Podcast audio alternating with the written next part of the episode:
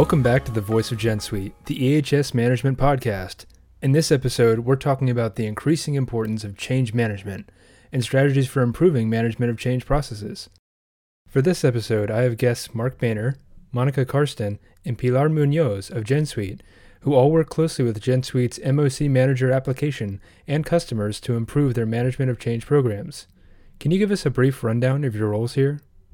Thanks, Nick. I'll go ahead and get us started, everyone. Uh, Mark Boehner, Vice President and Operations Executive here at Gen Suite. Um, been with the team for, for over uh, 10 years, and really that time has been spent uh, learning and helping customers deploy our MOC Manager application. So, really looking forward to uh, the discussion today. Hello, everyone. My name is Monica Karsten. I've been with the Gen Suite team now for about almost five years and really enjoy the Management of Change Manager application. I'm looking forward to discussing this with you and talking about why it's so important. Well, thank you. My name is Pilar Munoz. I've been with the Gen Suite team for four years now, and I think that from the very first time that I uh, entered Gen Suite, I've been involved in the management of change process and the application in general. So, as Monica, I'm really happy to be part of the discussion about the benefits and the offer that Gen Suite has for this uh, kind of processes. Thanks. I'm glad you could join the conversation today. We all know change is inevitable. The cumulative impact of change can be detrimental to an organization's success. Can you explain some of the primary types of change that affect organizations today? I'll take that one, Nick. Um, so, yeah, in my experience, a lot of the of our, our subscribers and companies that we talk to, um, one of the key challenges they face with management change is making sure the employees know what a change is and really defining what that change is in, within the company. Um, that's a really key part that uh, I know our, our subscribers and those that I've worked with take a lot of time and care in to really make sure they have a very good defined change uh, for what needs to go through their change management process to, you know, for for something such as, you know, it could be changing a filter in, you know, an air an air stack. It could be down to even just, you know, changing materials they're using to make sure those still meet all the spec requirements um, it could also just mean if an, if an employee feels that a change in process would improve the throughput of, of the product, that they would make that change. But in making that change, that needs to be you know assessed through their management change process to make sure that it's still being done as safely as possible and with the quality of the product uh, in mind as well. So those are are some of the key things um, from, from the, that I hear. Um, the last one I probably would end with is you know there's people change. I'll talk about the you know the person change, someone moves a different role or you know leaves the company there's a new you know new people coming in. So how do you manage that to make sure that all the people coming in uh, whether that be through someone moving on or even bringing in new folks to uh, really look at that organizational change as well? And when you're looking at industries that have some specific or key expectations or requirements around managing change there's definitely everyone would think of the chemical industry with um, specific regulations such as process safety management. There are some specific or clear guidelines as to what needs to happen when there is such a change at a facility, at a production plant, or even just R&D. So it's important to have a process that will manage those changes as it relates to the industry and the regulations around it. It's not just chemical though. I mean, the medical device industry has some specific requirements to track changes in how the product is designed, any kind of uh, material and um, pieces and parts that go into the medical device. So many industries have requirements around the tracking and maintaining of change management. Um, no, I think that Monica and Mark really covered what the expectations are about um, the change management, not even uh, in specific concepts, but in any industries that could really use this type of uh, change management options. What are some of the biggest threats and impacts that change brings toward the organization? Yes, yeah, so I'll, I'll, take a stab at that one, Nick. So I think one of the you know one of the biggest things is the disruption or impact that could have on um, not only just the quality of products, but also on the operations itself. You know, sometimes a change could result in uh, a very unfortunate and catastrophic uh, failure. There's been several of those documented throughout history um, that are, you know, very um, disruptive to the operations and obviously for the employees and everyone that's there um, creates a very unsafe environment. So the biggest risk is making sure that there isn't a business disruption, whether that's the products or the facility itself. Um, and then we're also looking at other other types of assets the company has in terms of equipment um, and just the the you know the the environmental impact of that equipment and making sure they're looking at that as they bring in new equipment into an environment, making sure that you're being cognizant of how much power is that's going to be using, what's the draw of that. Um, also, noise being a you know a, a, key factor from an employee safety perspective. Uh, if you already have noisy equipment, bringing in more noisy equipment. Um, do you need some more you know ear protection and PPE? Um, and also just you know assessing PPE. So there's a lot of different things that go into when you're making changes, but um, I think the the biggest thing that, that I've seen is is the business disruption and minimizing that. Uh, I'd say the last piece um, that there's also a kind of a risk and impact is the financial impact.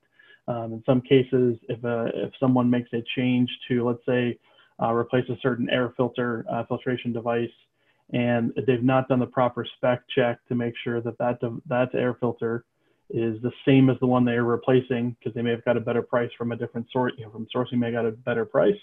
Um, in some cases, if that filter does not meet the same spec, even though it looks and feels and seems the same, you could have uh, a compliance issue on your hands, and compliance fines can be very expensive, you know, six, seven figures easily. So there is a financial uh, piece to this as well when you're looking at uh, management change and making sure that you do have a good process to look at those risks and those impacts.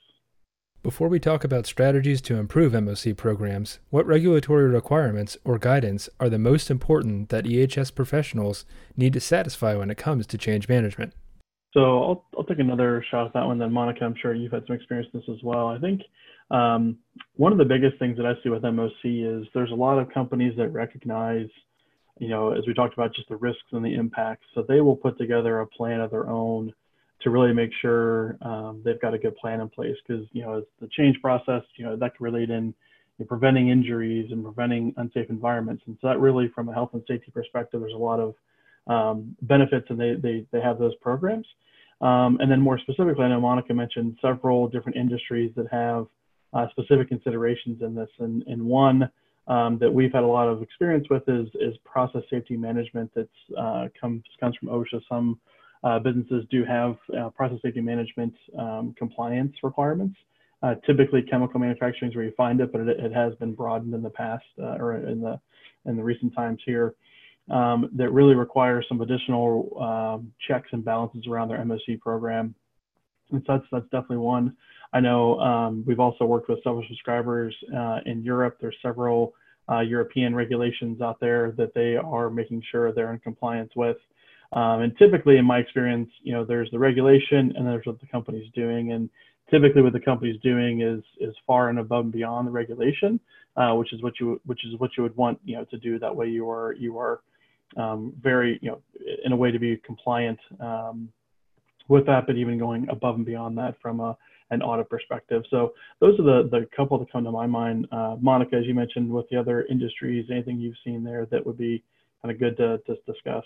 I was thinking primarily on the medical device industry. Uh, I used to work in the environmental health and safety role in medical systems. And one of the things that would come up is preventive maintenance programs. And definitely when there's a replacement of part, you have to have that detailed um, review of what kind of material is going to replace things. And that was on the medical device side of things. But anytime you're going to make modifications to your equipment, having that documentation, that evaluation, that review is very important in order to ensure the safety of the employees as well as the safety of the environment around them. What strategies would you recommend for organizations to improve their change management processes? Well, I think I can provide us some feedback or comment here. So, as Monica and Mark mentioned it before, it's really important to be involved in any part of the change process and have every employee aware of the uh, importance of this process because you don't know how it's going to affect a process, a product in general. So, uh, part of the change process is make every employee feel responsible for their uh, part of the process. And I think that the best way to do it is uh, by creating a streamlined change program. And what a better way is to do it than have an automated process where you have a visualization across the team on each one of the phases completed, who did the uh, activities, what uh, it's pending to be completed, and have a responsible person on each one of them. So uh, the best way to have a good change management process, I think, is to have everyone involved and have a visualization of the process at all time. Yeah, I would agree, Pilar. I think the the key thing you mentioned is is the process, and I think that's you know what we found is um, customers that have been successful, you know, really with using our MOC Manager tool. It's taking the process they've established and really and helping them to improve that process and make it more efficient and aligning it with their with their MOC expectations uh, from that perspective. And I think what people have found is you know things you point out, Pilar, where uh, throughout the process, there you know there are people that are responsible, and everyone knows who that is, so you never are you know confused on where something stands or who's doing something, and that that way encouraging movement of the change process, so things aren't getting bottlenecked and things like that. How do you or can you prepare employees for change? That's a that's a great question, Nick. Um, yeah. As I as I had shared, I think you know one of the the common um, I would say challenges that that subscribers that I've worked with encounter is really making sure employees know what the change is, and I think making it very simple um, for for the employee to know what to do um, if they have a change. And I've seen a lot of different tactics, and some of them have worked out great, where they will put, you know, everyone nowadays usually has a badge and have you know a badge holder, a little card on the back of their badge that says, you know, if you're making one of the, if you have an idea for a change or have have a change, do these things. And it and it lays out so that way the person always you know everyone has their badge with them. You need to have that to get into access things. So um, there's things that, that folks have done to make this really easy uh, from a change perspective. I think one of the main areas or main factors is definitely on understanding who's got what role and the responsibilities as, as part of that. So whose responsibility is it to pull together people to do the training or the awareness, who's going to be responsible for evaluating regulations. So a management of change process really needs to have a clear set of defined roles and responsibilities that fits in with their internal processes, and then the tool itself is there to help supplement and support. What are some of the key principles for change management program success? This is a, a good question, I think, especially for Monica, Pilar, and myself, since we've all had a lot of experience um, helping customers, you know, deploy our tool and, and really getting and understanding it. And I think, um, you know, one of the, the key principles that that um, that I've seen is there's um, there's a need to have questions and to ask questions as part of the process. That it's really how you can identify the risks of a change and also making sure that um, as you're working through that that process that the correct things have been completed and ready for the for the change to happen. So, you know, really where our our application um, has helped people in the past is um, taking a, a number of questions that you have and allowing you to have uh, more efficiency in that process where you don't need to ask the 100 questions or 200 questions all in one shot. You can have a subset of questions you may be asking someone that then may lead you to ask additional questions. Um, one of the key things that and key challenges I know that that uh, I've helped customers overcome is they've got a great question checklist and lots of questions that have been asked, and it's been built over the years of different changes and processes. The challenge they they have though is now this list is a is a monster. You know, it's 200 questions, and when you tell someone you want to change something, here's 200 questions. It's very you know the person's then very difficult, and they don't really want to do it. So um, I think that's one of the, the kind of key things that we've seen is there you have the questions, but then what, you know with MOC Manager really helping you to get more efficient uh, with those those questions. Um, I would say the other other thing that, that I've seen as far as you know kind of a key principle is the sign off.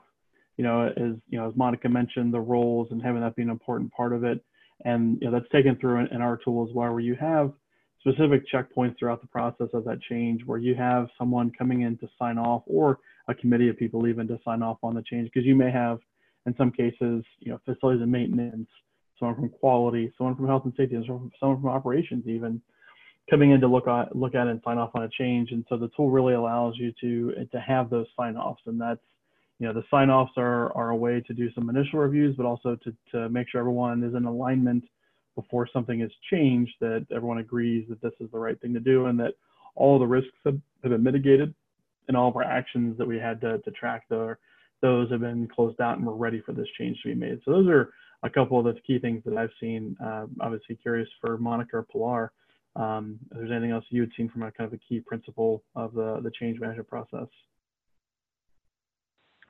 Um, absolutely agree. I think the one of the best things I think about our application is that it's very customizable by our customer. What is their process? What are their questions? And then we can help them tailor it and have that nested type question. We also have the ability to have specific action items based on how a question is answered. So it's all up to the customer to, you know, what is their checklist? What questions do they need to answer, ask and answer? But then it also allows them that ability to identify, okay, if I answer it this way, I need to do this. So we have that capability with our application. I think another great thing is with all of that, one of the, because of process safety manager, management, PSM, there is a need for that documentation. So this tool allows us with that sign off, with the approval, who reviewed it, who checked it. You have that audit trail and you can close the loop on that and be able to provide to an auditor or an inspector, yes, we considered that and this is how that resolved. Yeah, I agree. I think that uh, to have a process in change process in general could be a challenge but if you want to be successful you have to be clear on each one of the phases what you want to get on each one of them get the sign off and get uh, as much information as you can from any of the responsible users as well because yeah you can have this huge huge checklist with more than 100 questions but if you're not getting the information that you need to get the sign off then uh, it's a waste of, waste of time. So that's why it's also important to have a clear idea on what the information you need and what are your expectations in general for the program to success Thank you to Mark, Monica, and Pilar for joining me, and thanks for our listeners for tuning in to another episode of The Voice of GenSuite. Make sure to join us soon for our next podcast.